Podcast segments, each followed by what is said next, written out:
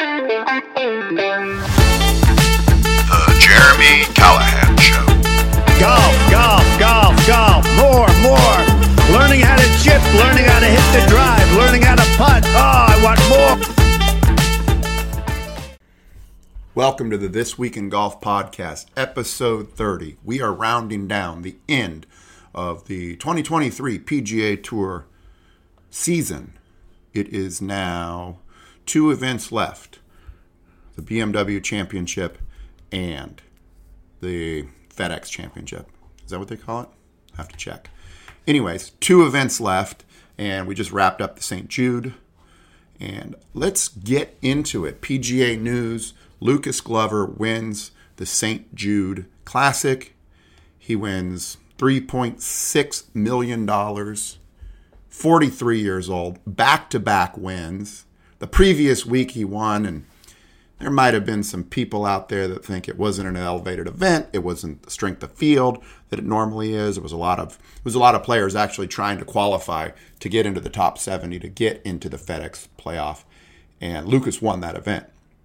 So now he goes to St. Jude and shoots 15 under and wins the tournament against the top 70 in the world. He moves up to top, I think he's in the top 20 now. He's 19 in the world golf rankings. Two weeks ago, he was like 120. So quite the move for him, quite the two week process for him, and really life changing.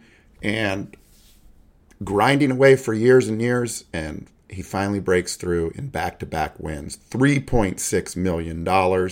He's a lock to be in the top 30 for next week at the Tour Championship at East Lake.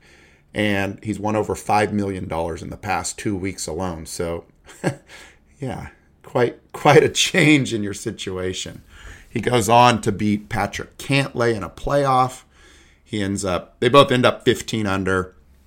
He stumbles a little bit at the end and has a bogey. He's lucky to get a bogey. He was sinking some, he was sinking like 20 footers to save par. He sunk one to save bogey. He ends up coming in at 15 under. They go into a playoff against him and Cantlay, and Cantlay first shot out hits it in the water, and Cantlay ends up making a bogey. Glover makes a par. Boom, it's over. He's your champion. Rory was good. Rory was close in there. Rory was 14 under. Just kind of story of Rory's year. You know, right there a lot, but not really coming through in the clutch or getting over the hump, I would say. I wouldn't say, he's, well, maybe he's not coming through in the clutch. That's what a lot of people think. Golf's a hard game, man. Uh, so, what changed for Lucas Glover? Why, why all of a sudden? Well, he was really struggling, and he was the first to admit it in the in his press conference after the round, essentially saying he had the yips with the putter, and he was putting horrible all season. And he said um, he ended up changing to a long putter, which is the same exact putter that Adam Scott uses. And boy, it it sure made a difference, right? But he was actually saying at one point he was like, that didn't work. He was going to go left-handed. Um, so he was, you know, obviously trying a lot of things and not giving up. But that was the difference, you know, changing the putter. He's always been a good striker of the ball. He doesn't have the longest backswing, so he's got a very controlled, repeatable swing. And now he's won back to back, and he heads into um, where are we going this week? The BMW Championship, and he's locked to make it to the the next weekend. Now, personal story about Lucas Glover. Well, personal to me. Okay, as I'm saying this, I want you to take a look at my face because uh, people here and there over the years have told me I look like Lucas Glover. Not really sure why. I don't see it. I asked my mom, she doesn't see it, but for some reason, my friend Ryan used to say it way back in the day when he first won the US Open. He's like, dude, that guy looks like you. So, yeah, whatever. And then this year, I was at the AT&T at Pebble Beach, and they have this whole it's a it's a, the the Pebble Beach tournament is a celebrity tournament. So all the celebrities that play in the tournament, if they're like a musician or a comedian or uh, a singer, they're expected to play um, or perform rather for the volunteers. So I happened to be in the volunteers tent the night that um, the performing was happening. And I was standing, I wasn't a volunteer, so I was kind of standing where the, the players and the celebrities and everything stand. And we were watching uh, Lukas Nelson play, uh, who's a singer, country singer. And so Lukas is on stage performing, and this random ass dude walks over to me, a younger guy, and he's like, Hey, I just wanted to tell you, I have been a huge fan of yours for many years. I think it's great that you're still out here grinding and trying to make the cut. And and I was like, what in the hell is this guy talking about? And then it made me think. I was like, oh, my friend Ryan said I look like Lucas Glover. Lucas Glover was in the field. And I was like, dude, my name is Jeremy. It's nice to meet you. I'm just happen to be standing where you think I might be.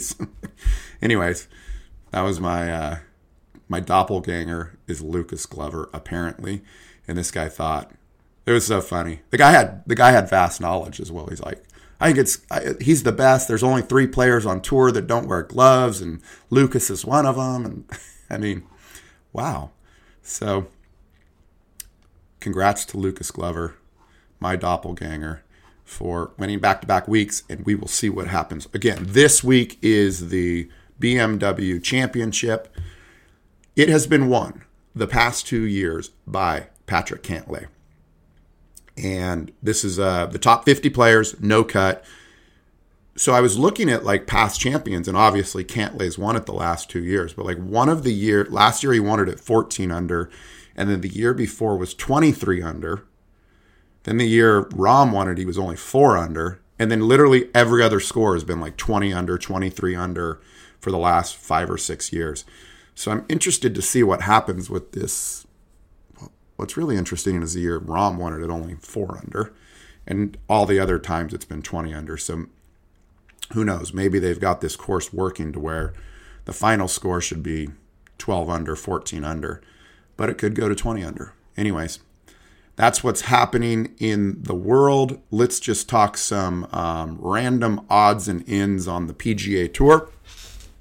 And the first one being is when are they going to allow players to wear shorts? And quite honestly, why haven't they already?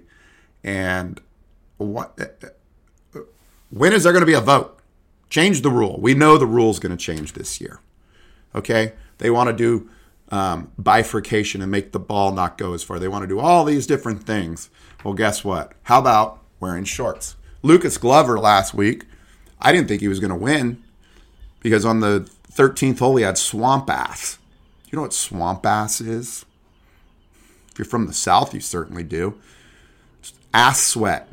He had so much ass sweat that his he, he his pants were soaking wet. Besides like the pocket areas, because you know there's extra material around your pockets, so those looked fine. And then he was just soaking wet the rest of the way. It's like, and the best is the broadcast. They just like act like it's not even happening. But I'm like, dude, this guy's sweating through his pants. He's got major swamp ass and he's still in contention. I, I mean, talk about overcoming. Imagine, imagine that. Like, you know, like I was playing last week and my my leg hurt, my calves to where I could barely walk, and I was like, hopefully I'll, you know, this is on like the 16th hole.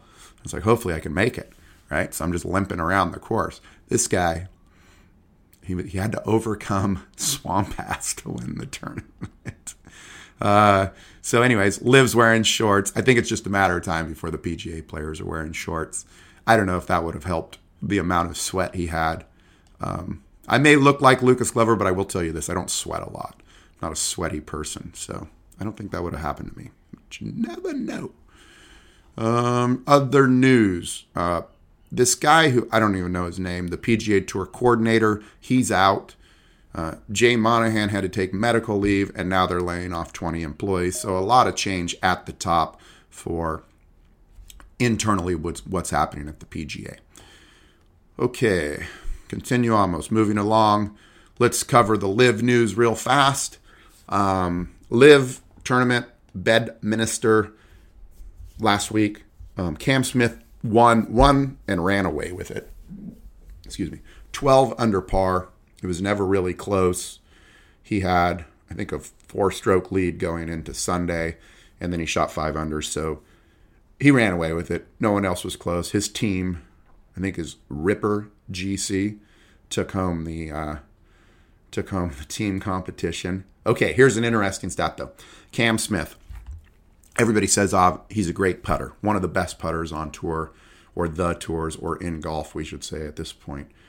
His average at Bedminster was 1.4 putts around. That doesn't mean shit. Like, who cares about 1.4 around? You know what it really means?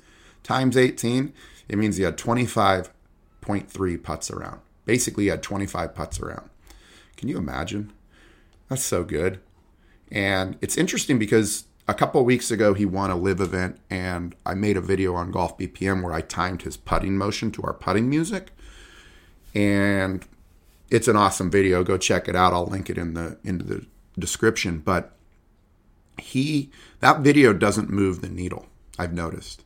There's certain players when I make videos about with their swing and timing their swing to music and on on the Golf BPM channel, and they just don't move the needle.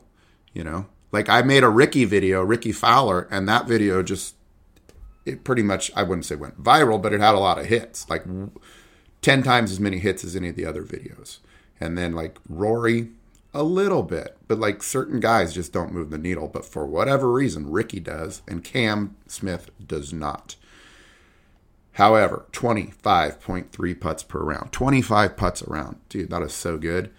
And to put it in perspective, the greens in regulation, the number one person with greens in regulation last week for LIV was DJ Dustin Johnson, he had he hit 77% of the greens in regulation, and Cam was 30th. So Cam only hit 66% of the greens in regulation, yet he runs away with it.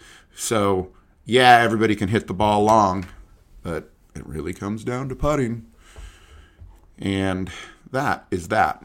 The only other thing uh, we'll mention real quick was is Phil Mickelson with this book and um, all the gambling he's don't, doing and how much it is and blah blah blah this and that. I don't know why the guy wrote the book. I don't know what purpose it serves. The guy's obviously got a problem. I'm not a fan of gambling. I mean, I don't care about it, but at the same time, it's like it's a it's a nothing burger for me as far as Phil and gambling and oh, what if he gambled on the Ryder Cup or he didn't? Who cares? Um, I don't see much value in exploiting someone's addictions. You know, I don't know if he'll ever overcome it. Seems like he's dealing with it, so more power to him. And then the final LIV news that came out this week is I don't know when in the off season, but they're going to do trades. So you're going to be able to trade teams are going to be able to trade players now. So maybe Brooks Koepka can get rid of Matt Wolff on his team. He doesn't seem to think he's performing well. That, my friends, is this week in golf. Let's go into the BMW Championship. Let's see what happens. One final thought. My pick, or or my best value pick, I should say. Speaking of gambling, Keegan Bradley.